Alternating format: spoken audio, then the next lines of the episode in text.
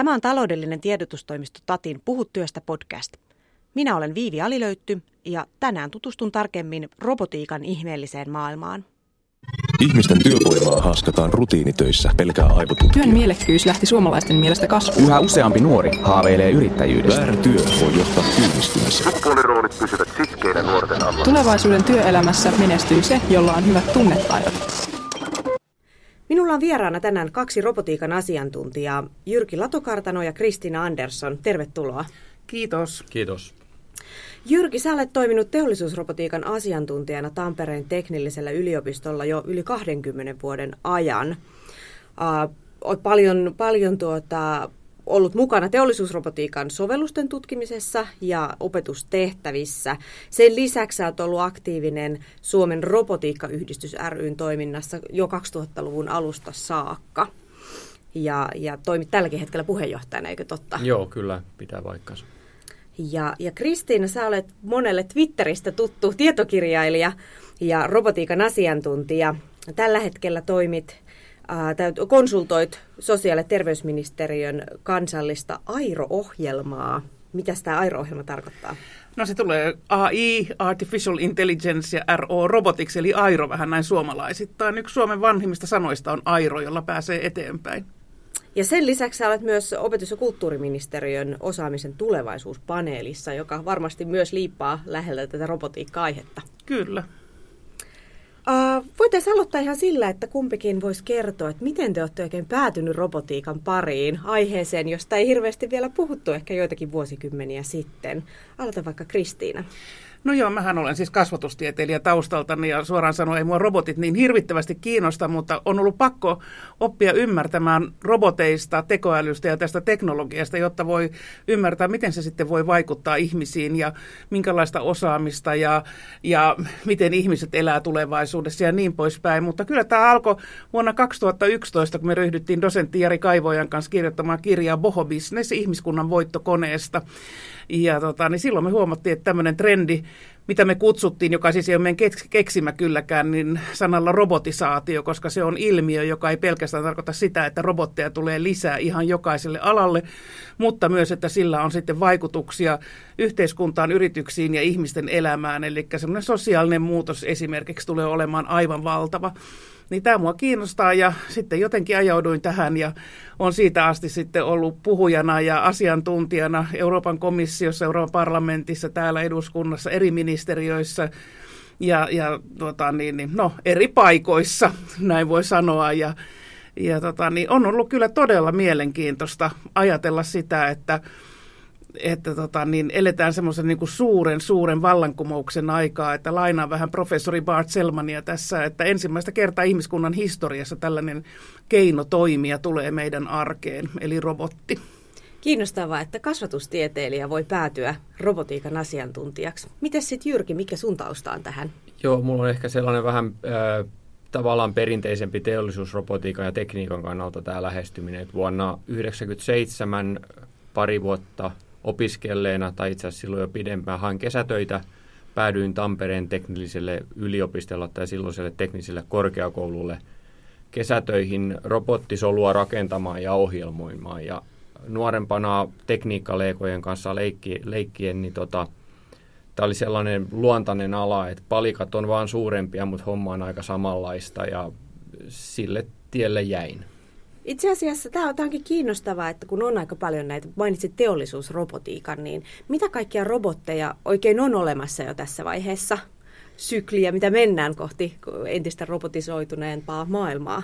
Joo, robotteja, teollisuusrobotteja tosiaan on ollut jo kohta 60 vuotta käytössä teollisuudessa. Että se on jo vanha, vanha keksintö ja oikeastaan vasta tässä, niin kuin Kristiina sanoikin, niin 2000-luvulla on oikeastaan teknologia kehittynyt siihen asteeseen, että alkaa olla muitakin robotteja, jotka kykenee toimimaan muuallakin kuin tällaisessa hyvin strukturoidussa teollisuusympäristössä. Eli nyt oikeastaan tässä sanotaan, että 2000-luvulla ne robotit ovat lähteneet sieltä teollisuudesta muualle maailmaan. Minkälaisia Joo. esimerkkejä teillä olisi antaa näistä? Minkälaisia robotteja on ja missä käytössä? Onko jotain tiettyjä yrityksiä, joilla on robotteja käytössä? No mielenkiintoista on tietysti tämä palvelurobottien kehittäminen, että erilaisiin palvelutehtäviin, niin niin totta kai Suomessakin on aika monetkin yritykset, ja vaikkapa Helsingin Kalasatamassa voi nähdä Pepper-robotin, joka on tämmöinen sosiaalinen robotti, joka voi sitten vaikka neuvoa ihmisiä, ja ja sitten on Suomessa valmistetaan lääkeannostelurobotteja, Evondos Salossa valmistaa niitä ja niitä on erilaisissa sitten sote-sektorin toimijoilla käytössä tai pääasiassa ihmisillä kotona sitten. Annostelee lääkkeet oikeaan aikaan ja oikeat lääkkeet. Ja apteekeissa on logistiikkarobotteja kuljettelevat siellä sitten ja Seinäjoen keskussairaalassa on TUG-robotti, joka kuljettaa sitten siellä erilaisia materiaaleja, että kyllä näin niin kuin piilossa on aika paljon kaikenlaista robotiikkaa, mutta sitten mikä on niin kuin mielenkiintoista esimerkiksi matkailusektori, niin siellä ennakoidaan, että vasta ensi vuonna tulee tämä suuri buumi, mutta nyt jo hotelleissa on esimerkiksi huonepalvelijarobotteja, vastaanottovirkailijarobotteja ja erilaisia tämmöisiä logistiikkarobotteja. Ja suurin vallankumous tällä hetkellä on ehkä juuri logistiikassa, eli varastojen tehokkuutta parannetaan huomattavasti robottien avulla, jotka sitten siirtelee siellä niitä tavaroita ehkä aika monelle on tuttu tämä hoivarobotti, pieni hylje, mitä voi pitää sylissä, niin tämä on, on hauska kuulla, että, että lääketieteen alalla ja, ja terveydenhuollossa käytetään muunkinlaisia robotteja kuin, kuin sellaisia, jotka vetoaa siihen inhimilliseen puoleen. Ja...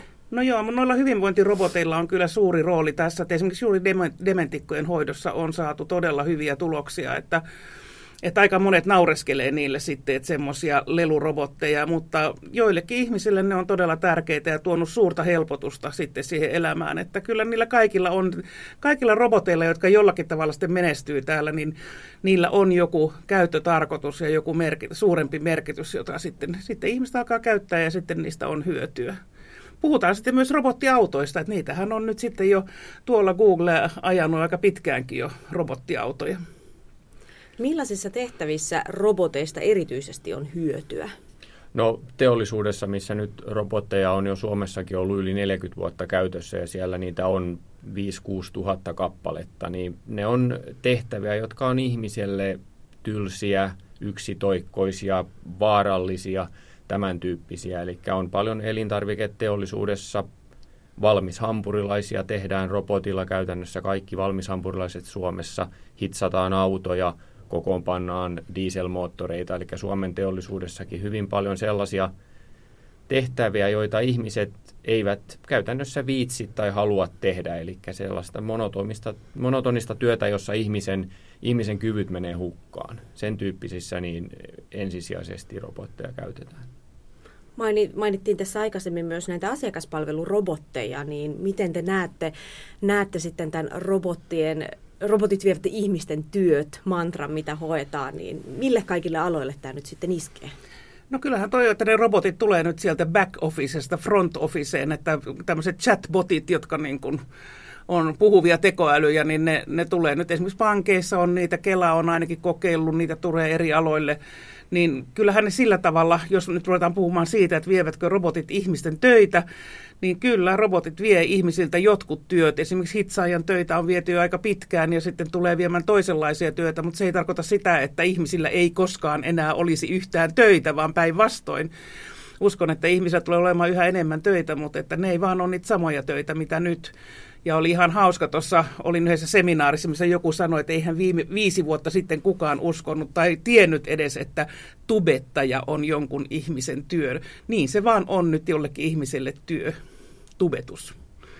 Mikä sitten olisi hyvä esimerkki sellaisesta äh, robotista, jossa robotti onkin ihmisen kumppani työelämässä, eikä, eikä se uhka, joka vaan vie työt ja aiheuttaa lisäkoulutusten tarvetta? No hyvin, hyvin paljon on tällaisia haastavia tehtäviä edelleen niin kuin valmistavassakin teollisuudessa, että jos tarvitaan harkintakykyä tai päättelykykyä, niin niissä robotit on toistaiseksi aika, aika huonoja. Myös joustavissa tietyissä tällaista sorminäppäryyttä vaativissa tehtävissä, niin ne ei ole hyviä. Eli robotti voi vaikka hoitaa sen raskaan kuorman kannattelun ja ihminen tekee siihen sen vaativimman hitsaustyön tai vastaavan tällaisen. Eli ovat siinä korvaamassa niitä ihmisen rajallisia voimia esimerkiksi. Itsellä tuli tästä mieleen myös leikkaussalit. Näissähän on paljon käytetty jo tässä vaiheessa kirurgin apuvälineenä erilaisia robotteja. Kyllä, ja toi onkin semmoinen, semmoinen iso, iso, iso trendi, joka kannattaa tässä vaiheessa ymmärtää, on se, että se varsinainen leikkaava kirurgi voi olla jossain muualla. Toki siinä on leikkaussaliryhmä on siinä ympärillä, mutta se kirurgi voi olla jossain, jolloin yhä useampi voi saada esimerkiksi huippukirurgin palvelua johonkin sitten erikoistapaukseen. Ja ne on tämmöisiä tulevia kyberammatteja. Ja Norjassa on äh, tämmöinen satama, jota hoidetaan Turkista käsin. Eli siellä on robotteja ja Turkista sitten katsotaan, että kaikki menee okei. Eli siinä on myös näillä turkkilaisilla on kyberammatti sitten tässä tapauksessa. Ja tällaisia, että tämä on niin etätyön vallankumous. Että aikaisemmin etätyö oli se, että voit mennä näppäilemään tietokonetta kotiisi, mutta nyt voit tehdä jotain fyysistä työtä olemalla jossakin muualla. Eli laittaa robotin jossakin sitten laittamaan esimerkiksi maaston tutkimusta, joku drooni esimerkiksi, eli robotti, lentävä robotti, niin ei välttämättä niin tarvitse ihmisen olla siinä missään lähistölläkään, vaan ihminen on jossain muualla ja sitten sen robotin kanssa yhdessä esimerkiksi arvioi jonkun tutkimuksen merkitystä tai mitä sieltä löytyy sieltä maasta.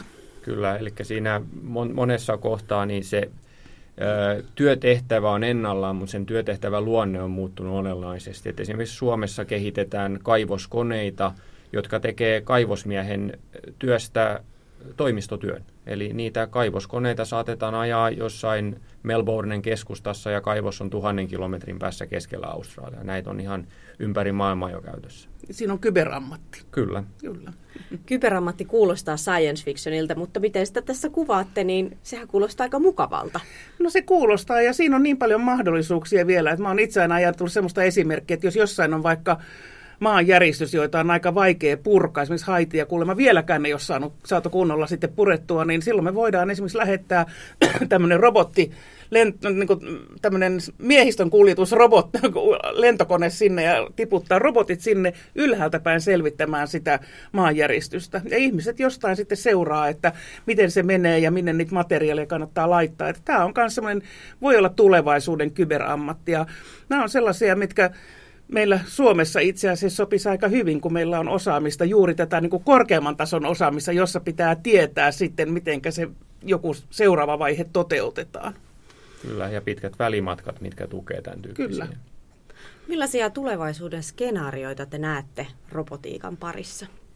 No itse mä näen, että tota, robotit, tiettyjä työtehtäviä muuttuu ja, ja poistuu. Ihmisen työ säilyy aivan varmasti, mutta tota, robotiikka tulee kaikille aloille käytännössä, eikä sitä hyödynnetään niitä tavallaan ihmiselle turhia, arvoa lisäämättömiä työvaiheita, niitä on kaikissa työtehtävissä. Ni, niitä siirtyy roboteille ja muille koneille ja automaateille.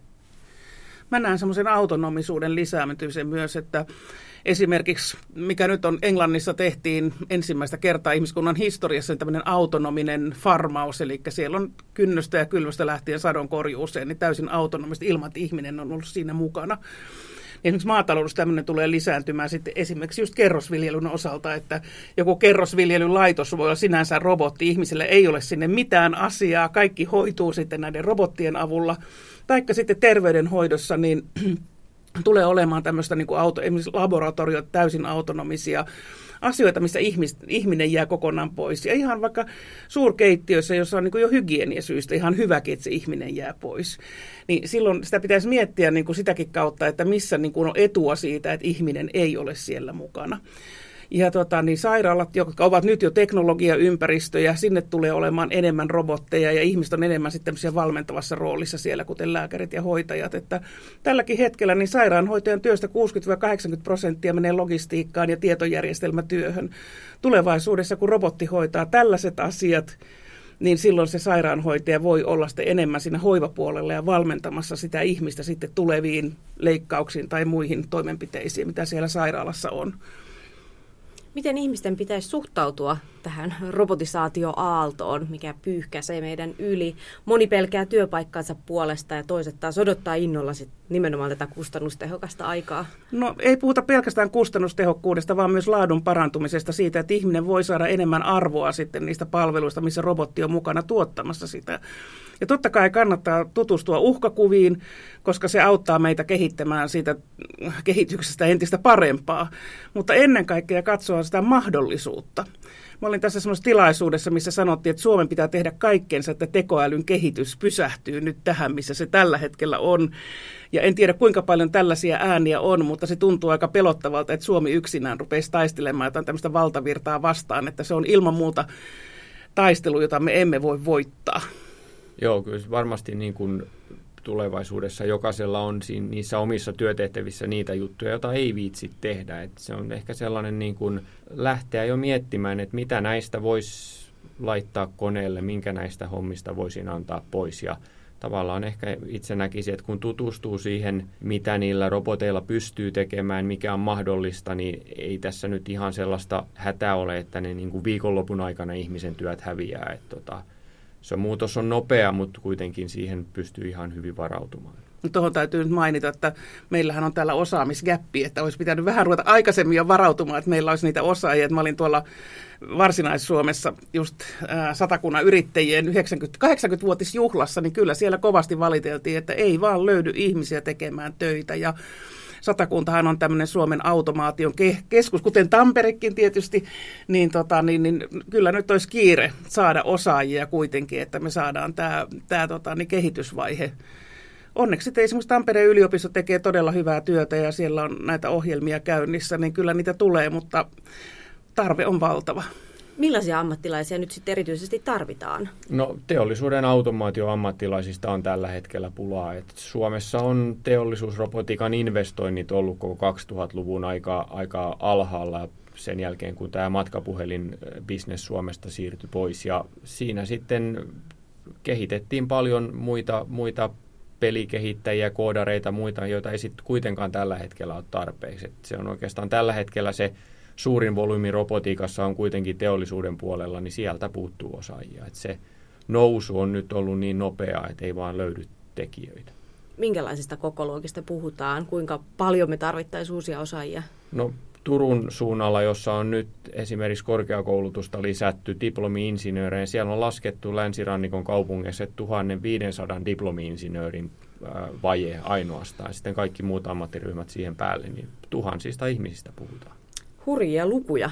Se on kyllä tosi hurjaa ja se on samalla pikkasen enemmän kuin robotin tulo, niin pelkään tätä, että me ei saa niitä osaajia tulemaan. Että kyllä se on semmoinen, semmoinen iso, mutta sitten taas usko on taas valtava siihen, että Suomi on kyllä o, niin kuin todistanut oppimiskykynsä, että kyllä tämäkin jollakin lailla ratkeaa, mutta että saisi olla vähän nopeampaa, että pitäisi olla enemmän täsmäkoulutuksia, että just nyt tarvitaan just tätä näin, että koulutetaan tähän, niin se ehkä auttaisi. Tähän loppuun mä haluaisin vielä kuulla molemmilta ajatuksen siitä, että mikä, minkälainen robotti on jo helpottanut teidän omaa työtänne tai minkälainen voisi helpottaa teidän työtänne? No, äh, pölynimurin robotista on haaveillut, mutta ne on edelleen liian suuria, koska ne ei mahdu meidän keittiön pöydän tuolien alle ja siellä on se suurin osa roskasta ja mä en usko, että meillä on ketään perheessä valmis nostelemaan niitä tuoleja pöydälle iltasi, jotta robotti voi sitten yöllä imuroida sen alueen. Joo, no tuossa tietysti kun mä kiertelen paljon, niin mulla on mukana tämmöinen just tämmöinen terapiarobotti. Se ei ole se hylje, vaan se on semmoinen kissa ja se on kyllä itse asiassa lelu, mutta siinä on sensoreita, eli se tunnistaa, kun se vaikka painaa tähän rinta, rintaa vasten ja se alkaa kehrätä ja tekee erilaisia juttuja siinä. Että se nyt on jonkunnäköinen robotti ja sitä mä oon käyttänyt työssä. Ja sitten tietysti tämmöiseen niin kuin näytöstarkoitukseen niin on semmoinen pieni humanoidirobotti, joka sitten pystyy tekemään erilaisia asioita, jolla pystyy näyttämään ihmisille, että koska robotissa ei ole pelkästään tärkeää nyt se tekoäly, vaan totta kai se tarvitsee aivot tekoälyn, mutta se, että sillä on se motoriikka ja tämä hardware-puoli on sellainen, jota yritän sen ro- yksinkertaisen robotin avulla näyttää, että katsokaa nyt, että se tarvitsee myös nämä nivelet, se tarvitsee myös sen käden eli tarttujan, se tarvitsee näitä erilaisia moottoreita, jotta se pystyy toimimaan. Ja siinä on valtava osaaminen, että tällaiset pystytään tekemään ja siinä toivoisin, että Suomi tulisi paremmaksi. Kiitos teille. Kiitos. Kiitos. Seuraavassa jaksossa me jatketaankin digitalisaation parissa – tutustutaan tarkemmin siihen, että minkälaisia uusia työnteon mahdollisuuksia ja keinoja virtuaalitodellisuus oikein tuo tullessaan.